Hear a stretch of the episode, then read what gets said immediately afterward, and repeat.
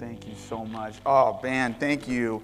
We are blessed with some incredible worship uh, leaders here. Thank you so much for, for leading us into that. Um, good, good, good morning. Good morning, Norris. What's going on? How you doing? Good? Fine, thank you. Well, well, th- what a polite answer. Okay, I'm going to start today by just reading some things. So sit back for the next five minutes and just listen to the echoes from our own ancient ancestral tradition. Hit it, Brandon. This text comes from North Africa, third century. Perpetua writes in her diary, "After a few days, we were taken into prison. I was much afraid because I had never known such darkness. Oh, bitter day. There was the great heat because of the claustrophobic conditions. And then there was the cruel treatment we received from the soldiers. Then Tertius and Pompinius, those blessed deacons and brothers in Christ who ministered to us, they bribed the guards and obtained that for a few hours we should be taken to a better part of the prison, and from there we could be refreshed. There I nursed my newborn child, who was faint with hunger. And after caring for him, I spoke to my mother, I strengthened my brother, I commended my son to them. My heart broke because I saw that they were heartbroken for me.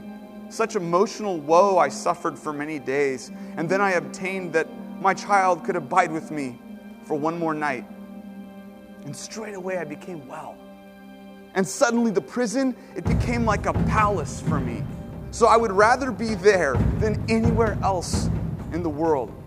This text then moves on, tells the story several days later when Perpetua and Felicity and several other Christians were brought into the arena for their spectacle execution. And it says this, "For Perpetua and Felicity's execution by animal, they prepared a mad heifer. This was an unusual and ferociously enraged animal. So they were stripped naked, placed in nets, and brought out to the arena. First, the heifer viciously tossed Perpetua on her back. As she got up, seeing that Felicity had been violently crushed to the ground by the beast, she went over to her. She gave her her hand, and she lifted her up. And the two stood there, side by side." Mid-second century, Roman Gaul, which is modern-day France, southern France, another story of a persecution, tells, a, tells us this. "After all these, on the last day of the gladiatorial shows, Blandina, who in the eyes of the world was only a slave woman, was brought along with Ponticus, a boy of about fifteen years of age. These two had been daily to the amphitheater, forced to watch the tortures which the rest of the brothers and sisters endured. They were trying to compel them to swear by the idols of the Roman polytheists. Eventually they exposed them to every terror. They began to torture them, repeatedly trying to compel them to worship their deities. But the Roman magistrates, oh, they failed, they failed. For Ponticus, this young boy, he was encouraged by his sister Blandina. Indeed, he was clearly comforted by her. Even the Romans saw how powerfully she encouraged and comforted him. And after nobly enduring every kind of torture imaginable, he gave up his spirit, while the blessed Blandina, a slave woman, before the eyes of the mad mob, having encouraged her children in the faith like a noble mother and having sent them on their way before her victorious to the king, she now walked the same path of conflict, hurrying onto them with joy, with exaltation, not as one thrown to the beasts, but as one invited to a marriage feast." All right, next song, Brandon. Acts two, forty-two to forty-seven, one of our texts for today. "They devoted themselves to the apostles' teaching and to fellowship and to breaking of bread and to prayers. Awe came upon everyone because many wonders and signs were being done by the apostles. All who believed were together and had all things in common. They would sell their possessions and goods, and they would distribute all the proceeds to anyone that had need. And day by day, as they spent much time together in the temple. They broke bread at home. They ate food with glad and generous hearts, praising God, having the goodwill of all the people. And daily the Lord was adding to their number those who were being saved. A mid-second century A D text called the Apology of Aristides talks about our early Christian ancestors. And it says this: when they see a stranger, they take him into their homes and they rejoice over him as if a brother. And whenever one of their poor passes away from the world, each of them, according to their ability, gives heed to that person and carefully sees to their burial. And if there's someone among them that is poor and needy, then the whole church will have a fast for two or three days, and with the money they didn't spend on food, they supply the needy person their lack of food. This last text I'll read comes to us from Dionysius of Alexandria, and he describes the Christian brothers and sisters during a devastating third century plague that, that uh, wreaked havoc in the empire. And here's how the Christians behaved. Here's how they rolled. Dionysius says, most of our Christian siblings showed unbounded love and loyalty, never sparing themselves and thinking only of one another. Heedless of danger, they took charge of the sick, attended to the every need of those who were suffering, and ministered to them in Christ. And with them, they departed this life serenely happy. Why? Because they themselves were infected by the disease they were nursing, drawing on themselves the sickness of their neighbors, and cheerfully accepting their pains. Many, in nursing and curing others, transferred their death to themselves and died in their stead. The best of our brethren gave up their lives in this manner. Okay, I wrote a little sort of poetic thing too, so last song, here it is.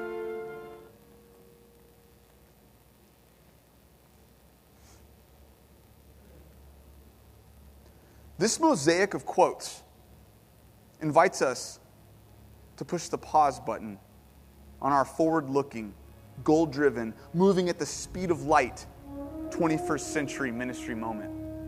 These fascinating echoes from antiquity call us to reflect on a time-tested pillar of our sacred heritage as followers of Jesus and as bearers of God's great story. These texts showcase a phenomenon that is beautifully simple, yet stubbornly enduring throughout the millennia.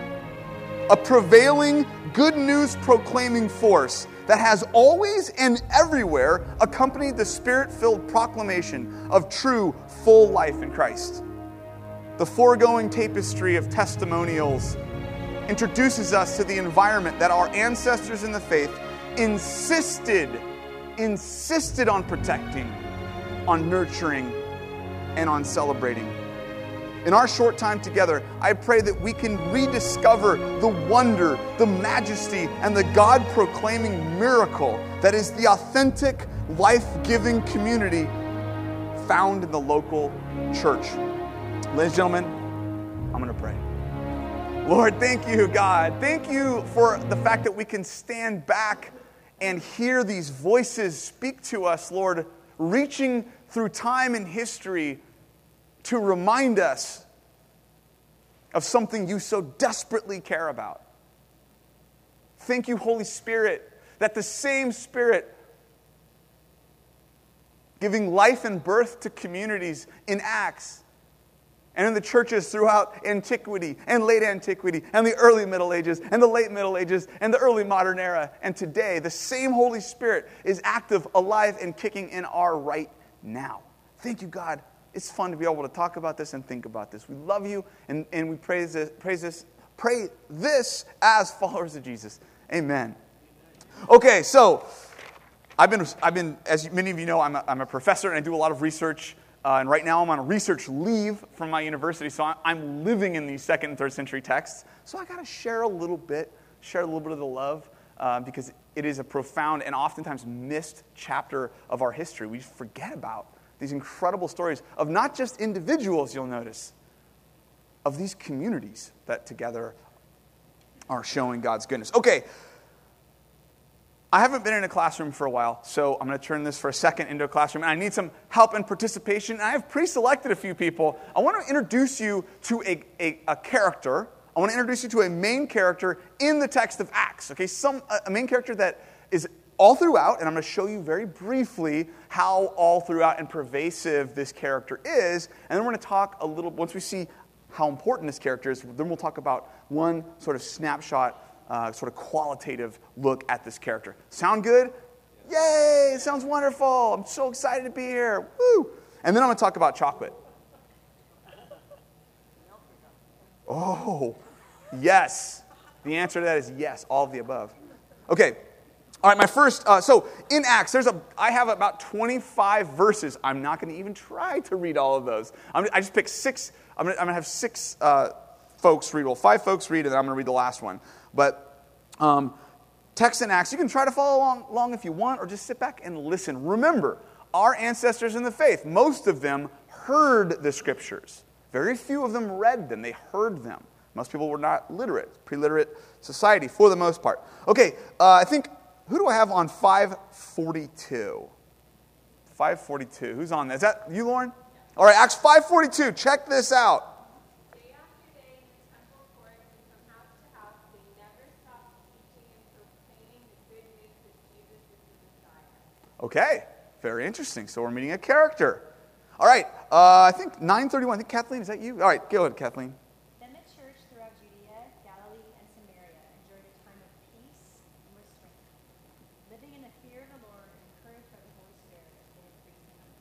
Okay, beautiful. All right, Dave has a long one, so I asked him to read it beforehand and just summarize what happens in Acts thirteen, one through three. What's the gist of it? So Acts thirteen, one through three, um, in the church at Antioch, you have Barnabas, um, and there's other teachers and prophets, Barnabas and Saul, and they're worshiping and the Lord and fasting. And then the Holy Spirit says, uh, set apart for me Barnabas and Saul for the work which I have called them. So they fasted and prayed and laid their hands on them and sent Barnabas and Saul. Okay, beautiful. This is the first missionary journey. This is the first time that the gospel is moving outside of sort of the, the, the more Jewish Eastern Mediterranean and moving into these other areas of Asia Minor and Cyprus and other places. And look how it starts. It actually starts, it's launched, the sort of the... I'm trying to think of an illustration. The fermentation, the hopper is community. That launches it out. That launches it out. Beautiful stuff. Okay. Uh, Bill, I got Bill McPhee. We got ourselves one Bill McPhee to read sixteen twenty-five. This is in Roman Philippi. About midnight, Paul and Silas were praying and singing hymns to God, and the other prisoners were listening to them.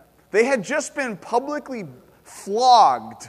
Flogging sounds fun. It sounds like something you do at Christmas. Hey, let's go flogging. Yay! Right? Flogging was the most unfun thing you could possibly endure. It was being beaten mercilessly in front of a bunch of people. And Paul and Silas were beaten mercifully in front of a bunch of people, thrown into a Roman jail, which is like there's no cable, there's no good meals, it's, it's a pit. And around midnight, they're singing and worshiping together. Oh, that's beautiful. All right, Jazz, uh, twenty-one. We're, see, I just want you to see, I'm taking samples from every sort of slice of Acts. Now we're kind of towards the end of the narrative. Acts twenty-one, four through six, Jazz is going to read for us.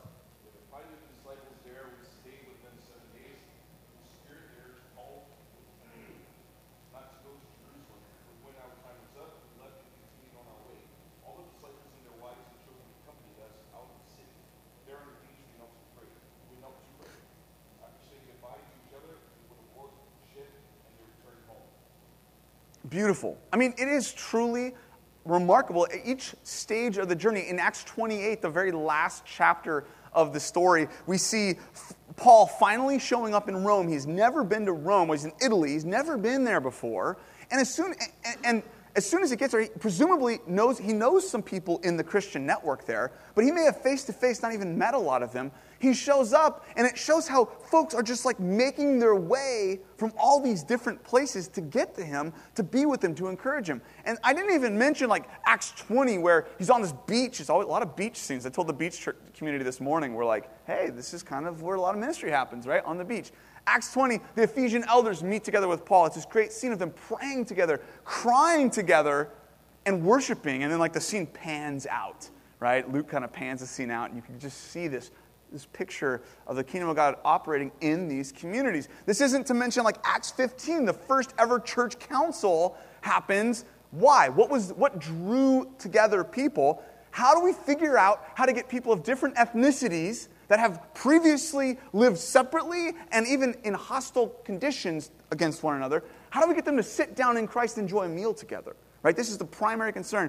It's all throughout. I mean, we talked about last week, the, like chapter one, chapter two, when we think about the group waiting for the Spirit to come. They're just together waiting. In Acts two, the text ends with one of our focuses in, um, I read with some music attached to it, but Acts two, forty-two to forty-seven. So uh, last week we talked about Pentecost, about the coming of the Holy Spirit in a dramatic way. Salvation history, stuff that had been written about in the Hebrew Bible and prophets had been speaking of for millennia, have have suddenly been happening in, the, in, in real time with those who were followers of Jesus.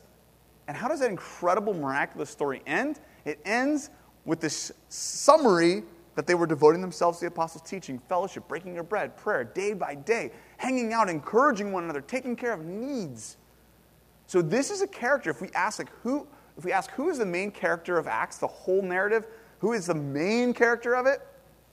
Um, I'd probably say the Holy Spirit. That's the main character. You will see the Holy Spirit of God move. It's it's actually later in church history that the text is titled "The Acts of the Apostles."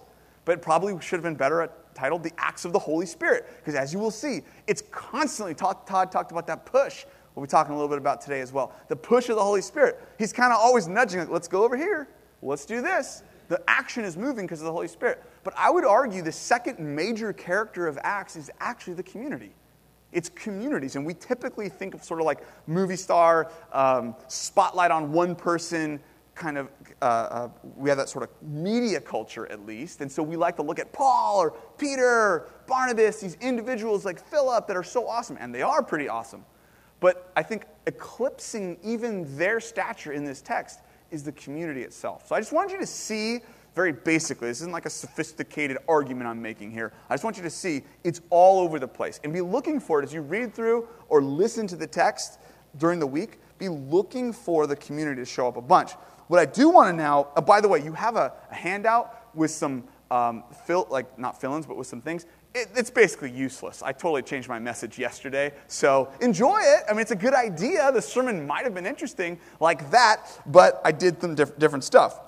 Okay, I want to focus in today on Acts four, thirty-two to thirty-seven. That's kind of the main spot now. That, that we've done a flyover. We've kind of gotten a hot air balloon and, and have seen the landscape of Acts and noticed, oh, there's community. Oh, there it is too. Oh my gosh, there's another one. I didn't realize how much community there was in here. Now I want to sort of get out of the hot air balloon, preferably by a safe landing, step out of it, and look at one passage. Okay, one in particular. It's Acts four, Acts chapter four. Vier auf Deutsch. I was in Switzerland for a while, so I've been trying to speak a little German. Okay. Apostelgeschichte vier. Um, Acts four. Here it goes. Acts four thirty-two. And, I, and I'm going to get a little, I'm going to, as they say, I'm going to geek out a little bit on one thing here, and it will bring some Greek in, okay? So be ready for it. I think it's important. Verse thirty-two of Acts four. And the congregation of those who believed were of one heart and soul. Unity, right? Good stuff. And not one of them claimed anything belonging to them was his own, but all things were common property to them.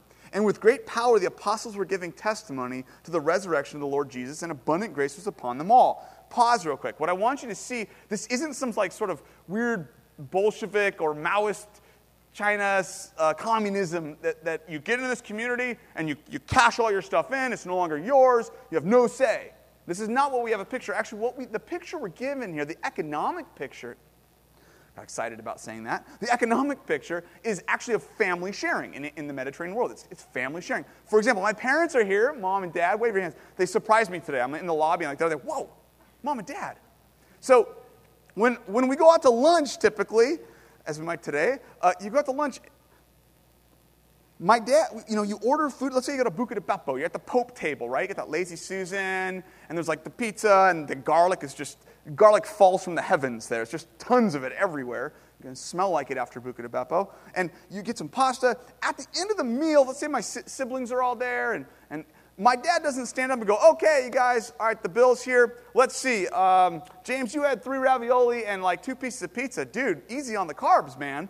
And uh, let's see, uh, you know, Mark hardly ate anything, so he, okay, so James, you owe twenty-two thirty-five, uh, could Venmo me later, and Mark, you owe ten bucks, you know? That's, that, that is not family sharing. That's like a dysfunctional family sharing. What, what really happens at a meal? Here's what happens. The bill comes, and I do a fake, like, oh, I'll get it. I kind of I kind of ease into it, like, I'll get it, don't worry, I'll get it. No, I got Dad grabs it. But I fake. I do a real genuine, like, I'm I'm really going to do it. Where's my wallet at? I can't, I'm going to go to the bathroom. I'll be back. Don't you pay. Right? No. My dad my dad picks up why it's family sharing. Right? When I buy my buy my daughter a, a wig for her Halloween costume she's been working on for like a year. When I buy her that, I'm not like, okay, well, I'm going to, you know, out of your inheritance one day, I'm going to take that ten dollars out and make sure it's, like, no, it's family sharing. I'm investing. We're sharing together. So that's the picture you have here. It's a group acting like a family. Okay, so it's it, that's what we see here. Now, here's what I want you to notice. This family sharing is going on. Verse thirty-three, and with great power, the apostles were giving testimony to the resurrection of the Lord Jesus. Their proclamation of a risen Messiah, of the fact that Jesus died for our corruption, rebellion, sin, hurts, darkness, and God raised him from the dead, just thus showing that God's fingerprints are all over this, that this is God's giant redemptive act in history. That proclamation is coming out with great power. Whoa, okay, that's interesting. And then it says, abundant grace was upon them all. Now there is a a Greek postpositive causal conjunction I'd like to draw your attention to. There's a term, gar. Everyone say gar. Gar. Come on now, like a pirate. Gar. Gar. Okay, that's it. Gar. What does gar mean? Gamma, alpha, rho. Gar. What does it mean? It just means, it means therefore, or, or, or because, or for.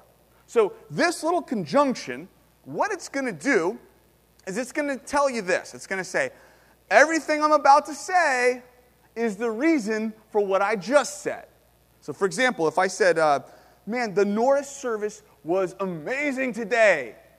Gar, Brad and the team brought the worship so beautifully, and you could see their hearts. So if I say, the service was so amazing today because, for, Brad and the team were bringing worship. That's what that gar does. Does that make sense? It says, what I just said, there's a reason for it, and here's that reason. Now, I only bring this to your attention because sometimes it's actually missed. Most translations are awesome. Even good translations, though, there's a few of them that actually miss this causal conjunction, and I can't figure out why. I really can't. It baffles me a little bit. But we take thirty-three, the power of the proclamation, verse thirty-three, the powerful proclamation, Jesus is alive. And people are like, whoa. And verse thirty-four, gar, for there was not a needy person among them. For all who were owners of land or houses would sell them, bring the proceeds of the sales, lay it at the apostles' feet, and they'd be distributed to each as they had need. For some reason, in even translations and even in my thought for many, many years, I had sort of put those two things as separate categories. The gospel was being proclaimed powerfully by the apostles, probably because of the miracles, probably because they're good at their rhetoric, probably because They're, I don't know. They're so passionate. I don't know what it is. But we know that great grace is upon everyone. The gospel's going forth. Oh, yeah. Hey, something else cool happens. There was not a needy person among the community. But actually what Luke, the author of Acts, is calling us to notice is these two things are intimately and integrally connected. They need to go together. One is the reason for the other, at least in this case. So what does that mean? It means the quality or the power of the proclamation, the power of our sharing good news to folks in our communities and saying there is a bigger purpose for living. There is hope in your life. Jesus is alive. The power from that, in part, should be coming from the fact that you can also grab someone by the arm and bring them to a community and show them Jesus. The power of the proclamation is connected to the quality of the community in this passage. That's what Luke is saying. Why, indeed, was the apostles' message so, like, hair-raisingly captivating? And people were going, that's plausible. That's actually, there's truth in this. Why? Because then you could come and see these little Christians, little Christies, Christians as they were called, Acts eleven. You can come and see them and go, where are your poor and destitute? And by poor, by the way, in, in, in the ancient context, I'm not talking about like, oh man, I'm not going to be able to get yellow vase this week because, you know, I don't go to yellow vase myself. I don't know why I brought that illustration up. But I'm not going to be able to get Mendocino Farms this week. I'm poor. Okay? No, poor in ancient context is you literally die in the street. People, act, you actually go down the street and you see people dying. This is destitute poor, right? This is what we're talking about. You didn't see that in the early Christian context here. And people were asking, why? What's the deal with this? The community was so healthy, so healthy, that the gospel proclamation was even more like plausible and believable. Um Why is this important for us? I, I think a couple things. First of all, Todd had me amening a bunch last week. I think at the Norris I got tired. At the beach I was really up, up in, in arms of amens. But but uh, I was really stoked on his message because he ended with kind of a, a heart. I told him between services, I go, Todd, forget everything else. Just do that at the end. That would be enough in your sermon. It was so good. He just said, if you, why are we here? Why do we exist? If you come to this church because you want worship just the way you like it, and you want us to sort of theologically contort to exactly what you want, if that's why you're here, then maybe it's not the great place for you. Because our primary objective here is to bring hope and life to our community. Is to bring love and care to yeah, it's like, amen, Todd. Yeah. So he said it like this. We do not exist for those in the building. We exist for those not yet in the building, right? Now, yeah, it's like, yeah, amen, right? I'm all, yeah. Todd's amening his own message. Good job, Todd. so, so why is it? So what about this then? So should we ignore community? Is that what it means? We don't care. Hey, if you got a problem with me, I don't, you know, forget about it. We don't have time for that. We got to get out and bring the word. No, actually, it's ironically the exact opposite.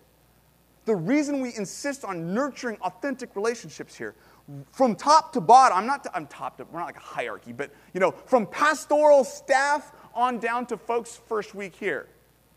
We really want to live with relational integrity. We're not perfect. Bill's practically perfect. Todd, yeah, you and I, we know we're not near. But the fact is we're not perfect at it, but we insist on it. Why? Because if we can't grab people by the arm and bring them in and say, I want you to see what it looks like to live under the influence of the Holy Spirit in community. If we can't do that, then we have, we have nothing to really bring people. We're, we're inauthentic. We don't have a product to show them. Okay, I want to say so much more, but I'll, hold, I'll restrain myself. I want to now give an illustration and then, then kind of run this, two illustrations, then run it through my life real quick about community and Acts. Um, first of all, I just got back from Switzerland like a week and a half ago. Oh, Switzerland. My goodness. The place is incredible. I'm not lying to you. I want to run. And I'm listening to like the new Hillsong album, Wonder, and the sun's coming up, and everyone I know is asleep. Because you're all over here sleeping, you lazy people. Well, I'm awake in Switzerland. This time change thing. And and you crest this hill, you look at Lake Zurich and the Alps in the distance, and you literally, and I'm not kidding you, you actually smell chocolate. It's like Willy Wonka's chocolate factory in there, man. You smell it. There's a chocolate factory in every major city. They, or every city has their own little chocolate factory. Okay, I'm smelling chocolate. So I came back with some Swiss chocolate. Would you like some Swiss chocolate? Come on now. Come here. Ready? I'm going to do this. I'm going to I'm going to throw one like this. I'm going to warn you. I'm going to scatter some into the crowd, okay? So everyone, if you've fallen asleep, God bless you. I hope you enjoyed the nap. That's what I'm good for. I'm going to throw it up, okay? Ready? Here we go. This is Swiss chocolate coming at you. Ready? Everyone, don't want anyone getting hit in the eye and suing me. Okay, thank you. Oh! Look, oh, sorry, sorry. That was any. Ba- yeah, are there any babies? I should really ask that first. You know, pelt a baby right here. I'm gonna get Liz. You get a special one right there. Here we go. One more over here. Here we go. Swiss chocolate coming at you. Hope you're ready for it. I'm doing it easy, nice and easy. Woo! Oh, sorry. It's like, okay, that's the last time I'll do that for a while. Now we have T-shirt cannon. Who wants one? No. All right, Swiss chocolate. Sometimes in a We as a, as as uh, church, just church culture in general. I've been in ministry about eighteen and a half years. Been in church staffs during that time. A lot of different church staffs. And and I, and I am connected to a lot of church networks and stuff. That we do kind of have a thing, as contemporary Western Christians, for numbers. We get really excited about numbers. Like, numerical or measurable growth is really important. It's important in business. It's important in other areas. But for us, we sometimes we get really excited and obsessed almost with numbers and numeric quantity. And so we can define things as being healthy, and God's moving, and God's doing something based on the fact that it's just more bodies are there, and more tweets, and more retweets, and more followers, and just numbers are going up, right? That's my observation. That typically is one of our things. I feel it in my own heart. On a day when, like, the Norris is bustling and I see Brad bringing in more chairs, I'm like, oh, man, this is so awesome. Like, God's doing something. Well, maybe God's doing something, maybe not. I don't know, but there are more bodies in the room, so I'm more excited as a pastor. That's typically something we focus on, right? And sometimes we can get so focused on quantity and multiplication that the quality piece is, like, kind of secondary, maybe tertiary. Maybe we don't even get to it. I have that Swiss chocolate I threw out to you. I also went to the Dollar Tree, and I looked for the cheapest and most abundant candy. This is a Yoo-Hoo candy mini bars. This is made of, like, asbestos and sadness somewhere in Bakersfield, probably. Just sad. Sorry if you're from Bakersfield. For many reasons, I'm sorry. I'm kidding. Okay, so Yoo-Hoo candy mini bars. I could fill up trash bags with this for a fraction of the price of these, at least stateside. I really could.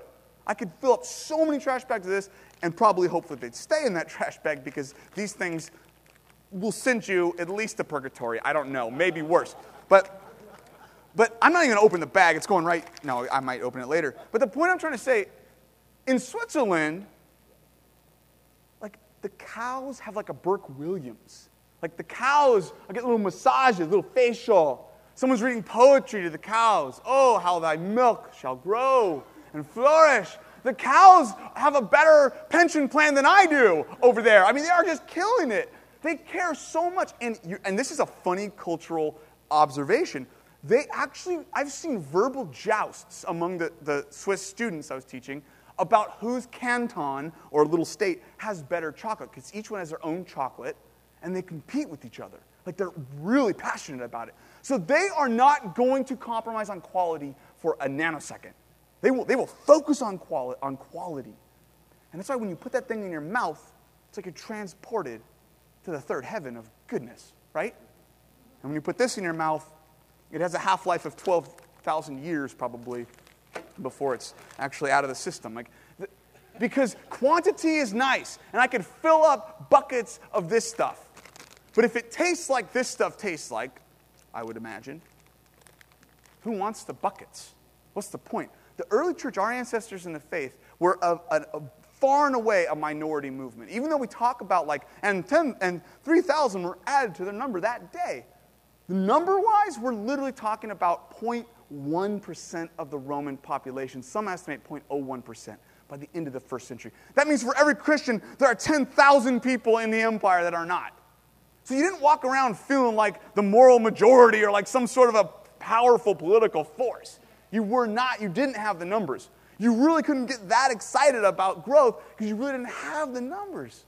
But what were they insisting on? The quality. We will not compromise on following the Holy Spirit and living out authentically our relationships with one another. Last thing, the push. Todd talked about it, and I've been uh, talking a lot about that. The push of the Holy Spirit. We've been talking about sometimes we need that nudge or that push.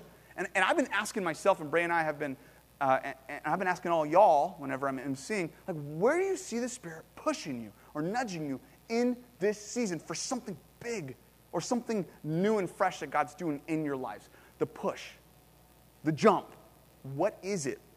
I went cliff jumping for the first time on the Colorado River, and I decided to start big. I went from literally like a little diving diving board, like four-foot diving board, to a sixty-foot cliff. That was kind of my jump uh, as a cliff jumper. So I went to the sixty-foot cliff, and I'm up there. I'm looking down at the Colorado River, and Todd's in the boat down there. Todd, why weren't you up there? I don't know. I'm looking at the the water. And the longer you look at the water, the longer you spend time focusing on it, the less likely you are to jump. I'm not kidding you. There was a dude up there. This guy was like buff and whatever, buff. And this guy, like, he sat there for an hour looking at it before doing the walk of shame on down. Like, the longer he looked. And I'm up there, and now it's my turn, and I'm, like, here in line up there. I'm like, okay, here we go. And I'm up there, and I'm like, oh, man, what am I doing? I'm, start, I'm getting older. I'm starting to think about my back and getting out of bed in the morning is already hard. Putting your socks on is almost a miracle these days, you know? Like, let alone what I'm going to do to myself jumping. And I'm, like, going to die. And think I had, I had Theo Windorf and Matt McFarland next to me, right? That we're, I go, I, I'm a, the most manly thing I could think to do. Guys, can we hold hands? So I hold their hands, and I go, let's jump together. Let's do it together. You know, more for me than for them. They, they do flips and stuff. I'm like, let's jump together. On three, right? And one, two, like, do we jump on three or do we jump after three? We cleared that up, and then we jumped together, right? We got in the water. We went for it together. We let go because we don't want to, like, pull someone down or die, but we jumped together into the water. It was one of the most exhilarating things. I'm not recommending it. You'll probably break your back, but it was amazing.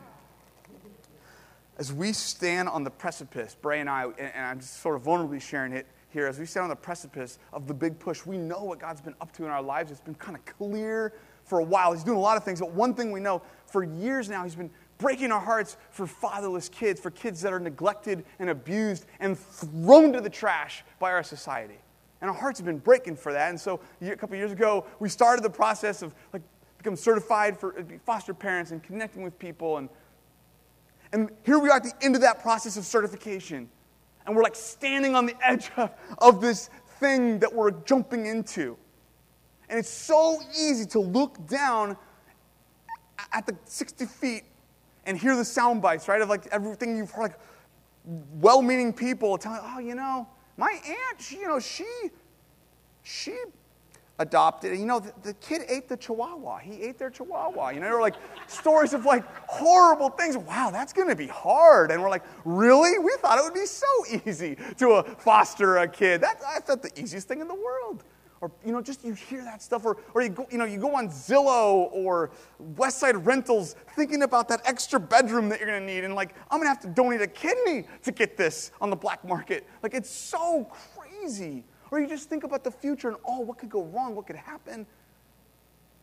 And you know the most beautiful thing, and I'm not just saying this because you're here, every single Sunday, without exception, when I get together, and sometimes through the week with different groups of you, when I am in your presence, do you know what happens to me every single time? And Bray's the same way. We are refocused on God's beating heart for these kids. We are refocused and inspired. Why? Because all of a sudden, we look to our right and we look to our left and we see you standing there with us arm in arm. And so many of you come and go, how's the process going? What's happening? How are you doing? Can I pray for you? And I hear this from you so much. Oh, God's going to do something amazing. God's got you. I'm like, we are Brixton, Michelle, Bray, me. We are not jumping alone. We are together. So, like, just for me, I just kind of want to end my message. I do this when I surf with Michelle. I go out and I'll, I'll hold her by the face sometimes. I'll go, Michelle, do you know how much I love you? Do you know how much I'm thankful for you? Like, I just said, she's like, yeah, Dad, I know. I love you too, right? But I, I just, I just want to hold the River Church by the face and just say, in my local community here, I want to say thank you so much. And do you know how valuable you are? And this is just my ministry, not to mention the millions of ministries God's doing throughout this world and in this church. Thank you. So we're ending with communion, and I asked Brad for a specific, very specific song to uh, to to do for us as we as we move to communion. And it's actually it's a it's actually a Mumford and Sons song, one of my favorite Mumford and Sons songs. And the chorus, it's not like I don't know, it's, like, it's not Christian, it's Christian-y, I guess, but it's not like a Christian song. But but the the chorus goes like this: You are not alone in this. You are not alone in this. As brothers, we'll stand and we'll hold your hands. And so for whatever your push, whatever your jump, whatever God is calling you to, I just want to say, like, you are not, nor should you ever be alone in this. We are doing this together. So when the music plays, come on up, the, the bread representing the body of Christ broken for us, and the grape juice representing the blood of Christ poured out, that we might be one with God and one with one another. So let's let's uh, worship.